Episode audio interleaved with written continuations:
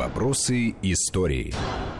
Продолжаем нашу программу. Напомню, что в студии Вести ФМ Армен Гаспарян, Андрей Светенко и Гия Саралидзе. Э, говорим мы о первых днях войны и говорим вот о той э, катастрофической ситуации, которая сложилась с пленными в первые месяцы войны. Обещали мы поговорить э, персонально о Якове Джугашвили. Действительно, очень много по этому поводу и написано, и сказано, и разные версии есть и о том, что он погиб э, в концентрационном лагере, и есть э, версия, одна из, что он погиб все-таки в бою. Э, в, ну, во всяком случае, такую версию выдвигал приемный сын Сталина Артем Нет, Сергеев. Ну, тут, Но она взялась сначала из де- действий советского гидпропа, прежде всего. Да? Мы же не могли признать о том, что ну, сын верховного главнокомандующего, вождя народов, оказался в плену. Это и вообще зачем оказался сын вождя народов где-то на передовой, там, в звании старшего лейтенанта? Отсюда родилась большая легенда, что у них были плохие личные взаимоотношения, что, значит, вот он был изгоем в этой семье, жил, так сказать, жизнью простого советского рабочего инженера. Жил он на улице Грановского, в самом элитном доме, там, где все маршалы. И морально он был с между, между да, Маховой и Воздвиженкой, да. А в хрущевские годы, да, что это чуть ли не, не борец борец со сталинским режимом, которого Сталин вот действительно, так сказать, имел возможность спасти, да не стал.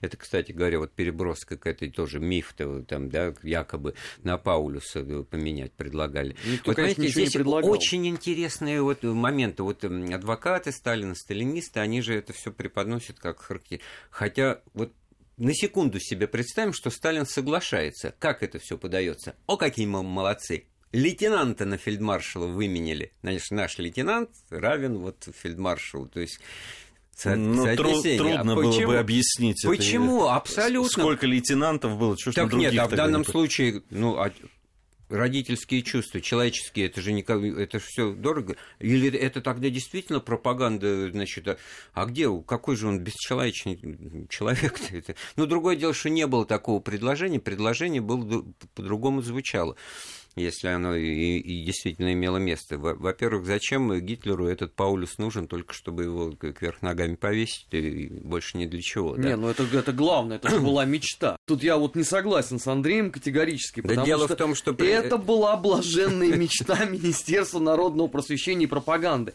И Геббельс даже в дневнике упоминает о том, что как бы вот он развернулся, при, соответственно, накачке населения вот при этом возможном процессе. Так а как ты тогда вот эту версию расцениваешь, что предложение это было, но поменять, значит, Якова Джугашвили на племянника Адольфа Гитлера, значит, Лео Раубаля, который действительно, значит, вот э, сын сводной сестры Гитлера, э, брат вот той Гели, как ее там звали. Гели Раубаль. Раубаль, который вот так вот там трагически погиб, тоже интересная история. Он был старшим лейтенантом, попал в плен, значит, под Сталинградом, и до 55 года у нас, значит, в плену тут находился, и потом вернулся в Германию, точнее, в Австрию, в общем, прожил. Ну, надо понимать, что до 77 обмен был невозможен. Года. А, у нас не... это же не Первая мировая война, да, у нас никаких контактов между вот. Советским Союзом и Третьим вот. Рейхом. Тут даже с посредниками Самое не главное, это что во всех этих разговорах, в чем апокриф-то, в чем миф? Это тогда надо для начала признать, что были какие-то каналы взаимодействия, по которым что, только можно обсуждать судьбу Якова Джугашвили и Лео Раубаля, можно же тогда теоретически поговорить и о чем-то другом, более существенном, да? И ежели такое бы было, тогда вообще меняется картина противостояния, да? Это очень Но мне, кстати, доводилось слышать вот эту вот историю, о которой ты говоришь, привязки к тем самым легендарным переговорам, правда, теперь уже показания разнятся, Молотова или Берии с э, Гитлером или Гиммлером в Виннице. Угу. Потому что с каждым разом там все больше каких-то подробностей возникает, и в том числе, что вот это было чуть ли там не четвертым, а может быть даже третьим пунктом э, переговорного процесса. То есть не судьба пленных, да, не э, ужаса оккупационного режима, а вот я просто вижу эту картину, фюрер и Молотов обсуждают, значит, ну, да, нем, обмен немножко по одному за, за, А всего-то это и было, что у Шелленберга есть описание его поездки в Винницу, значит, когда он там, значит, Гиммлеру, ну, в данном случае не якобы, что ему, так сказать, на самом деле предложил. На дворе лета 42 -го года э, ситуация, как бы, так сказать, паритетная сложилась, 50 на 50, и Шелленберг, значит, правительски понимая, что, значит, война это ни к чему хорошему дальше не приведет, якобы, значит, Гиммлеру говорит, где у вас в каком ящике стола план, значит, э, перемирия, в результате которого все выходит на исходные позиции. Мы оставляем все, что захватили в Советском Союзе, нас оставляют в покое, значит, вот ничья. Вот. И тогда еще, значит, как бы шанс на это был. Вот это вот, между прочим, ну, как эм, Гиммлер, наверное, расценил как провокацию тоже. Ну, мы об этом знаем, опять же, только со слов Шелленберга. Он много чего э, призабавного написал в своих воспоминаниях. И они подробнейшим образом разбирались еще, по-моему, в году там 70-м. А как вот быть все-таки, если возвращаясь к Якову Джугашвили, что на чем основаны вот эти все размышления о том, что было это или не было? Во-первых, значит, ну никаким таким уж рядовым, что называется, офицером он не был. Я, например, сторонник версии такой, что он имел как прямое отношение, как выпускник э, артиллерийской академии, как сотрудник там, значит, серьезного учреждения технического к вот разработке ракетных или реактивных минометов, вот этих вот батарей залпового огня, которые как раз вот в том районе на фронте первые-то и появились, батареи Флёрова, как раз вот в начале июля, и попадает в плен он тоже, значит, 16 ну, днями буквально там первый допрос 18 июля 1941 года датируется. Но при этом, когда начинают, значит, что называется, сверху его разыскивать, вот обращают внимание на то, что как бы подтвердите пленение, значит, командира 6-й батареи 14-го э, гаубичного полка 14, там, 14-й танковой дивизии, как бы вот, если бы я еще к Геи обращаюсь, говорю, вот скажи, как долго ты меня знаешь, меня зовут так-то, так-то, так-то, я родился так, и, и буду говорить какие-то другие в этом смысле реквизиты. Вот и, кстати вот говоря, потом и в дальнейшем э, последовал, потому что э, ровно, когда искали Власова в 42 году, ровно вот это вот бесконечное подтвердите, пожалуйста, место пребывания члена совета такого-то фронта, командующего такой-то армии, генерал-лейтенанта Зачем? Ну, можно было все сказать проще. Но существовала традиция. Кстати говоря, она не советская. У нас ровно точно так же всегда было в Первую мировую войну. Подтвердите, э, в каком сейчас состоянии находится там условно э, генерального штаба лейб-гвардии Преображенского полка полковник такой-то. Просто переняли. Понятно откуда. Да, это военные спецы принесли с собой в 17 году. Троцкий по этому поводу ничего не возражал. И, соответственно, э, в 40-х годах, в год Великой Отечественной войны, ровно та же схема. Не для того, чтобы запутать кого-то. Всей армии, ну, всем нашим людям было понятно, кто такой товарищ Джугашвили. Не надо тут иллюзий никаких на этот счет. Потому что э, все читали краткую биографию товарища Сталина, у нас подробной не было. У нас был краткий курс ВКПБ и краткая биография товарища Сталина. Где было написано, что Иосиф Виссарионович Джугашвили. Соответственно, понятно, кто это такой Яков.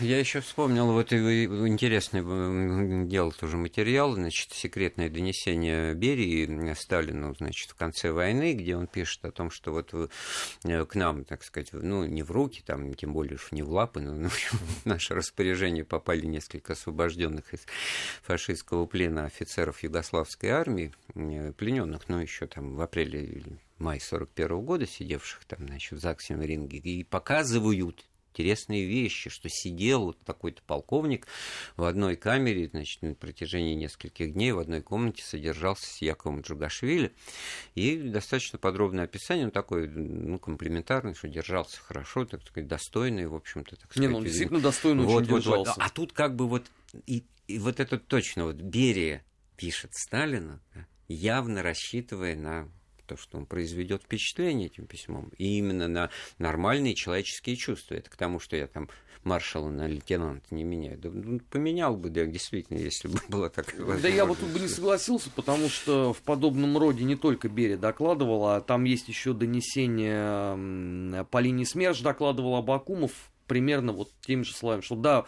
действительно у нас были данные о том, что там такие-то содержатся, в частности немецкие коммунисты какие-то дали показания, да, и очень хорошо, очень солидно держался э, Джугашвили в плену, ни на какое сотрудничество с лагерным э, режимом э, не так пошел. Вот, ну, как бы реконструируя психологическую картину отношений, ну, Абакумов и Берин, ну, лучше нас знали на самом деле, как Сталин относился, наверное, да? И тогда вот надо просто понимать, зачем а они такие ходы-то делают, Других да? Э, документов, э, да, кроме вот таких косвенных каких-то... Не, ну, потом уже надвинули, когда немецкие архивы, конечно... Там все это вскрылось, и фотографии. Да, там же есть и фотографии, и протоколы допросов. Да, и попытка вербовки, в том числе там же оказались эти первые эскизы, э, которые сделали э, для нужд германской пропаганды, потому что одно же время э, они же в паре шли. С да, Молотовым. С Молотовым. Потом э, Молотова убрали, э, туда добавили то ли племянника, то ли кого-то от Ворошилова. Потом там еще кто-то, да, и все вот эти вот рисунки, они были подшиты в деле. Можно было просто проследить генезис. И в том числе, конечно, то, что э, говорил на допросах э, Джугашвили, это, конечно, вот неупомянутый. э, в первой части Андрей, вот этот вот соратник генерала Власова, да, Желенков, который рассказал все, что он видел в жизни, сдал всех, кого только можно, лишь бы вот выслужиться за миску супа. Да и самое главное, вот в этом фильме «Освобождение» это было, когда Власов приезжает тоже в ЗАГСе на ринг, и там говорит, вы Сталин? Говорит, я Джугашвили. Ну ладно, говорит, это одно и то же. Там, давайте. Сцена такая, значит, вербовать. Не, не поддался. Ну, правильно. Вот. А да, это, в общем, ну, факт. Другое дело, вот обстоятельства смерти, почему именно вот это было в 43-м году, это тоже, наверное, стоит обсудить. Да, но это мы уже обсудим в следующей части нашей программы. Вторая часть подошла к концу. Я напомню, э, что в студии Вести ФМ Армен Гаспарян, член Центрального совета военно-исторического общества, Андрей Светенко, наш коллега, обозреватель, историк, и я, Гия Саралидзе, продолжим через небольшую паузу.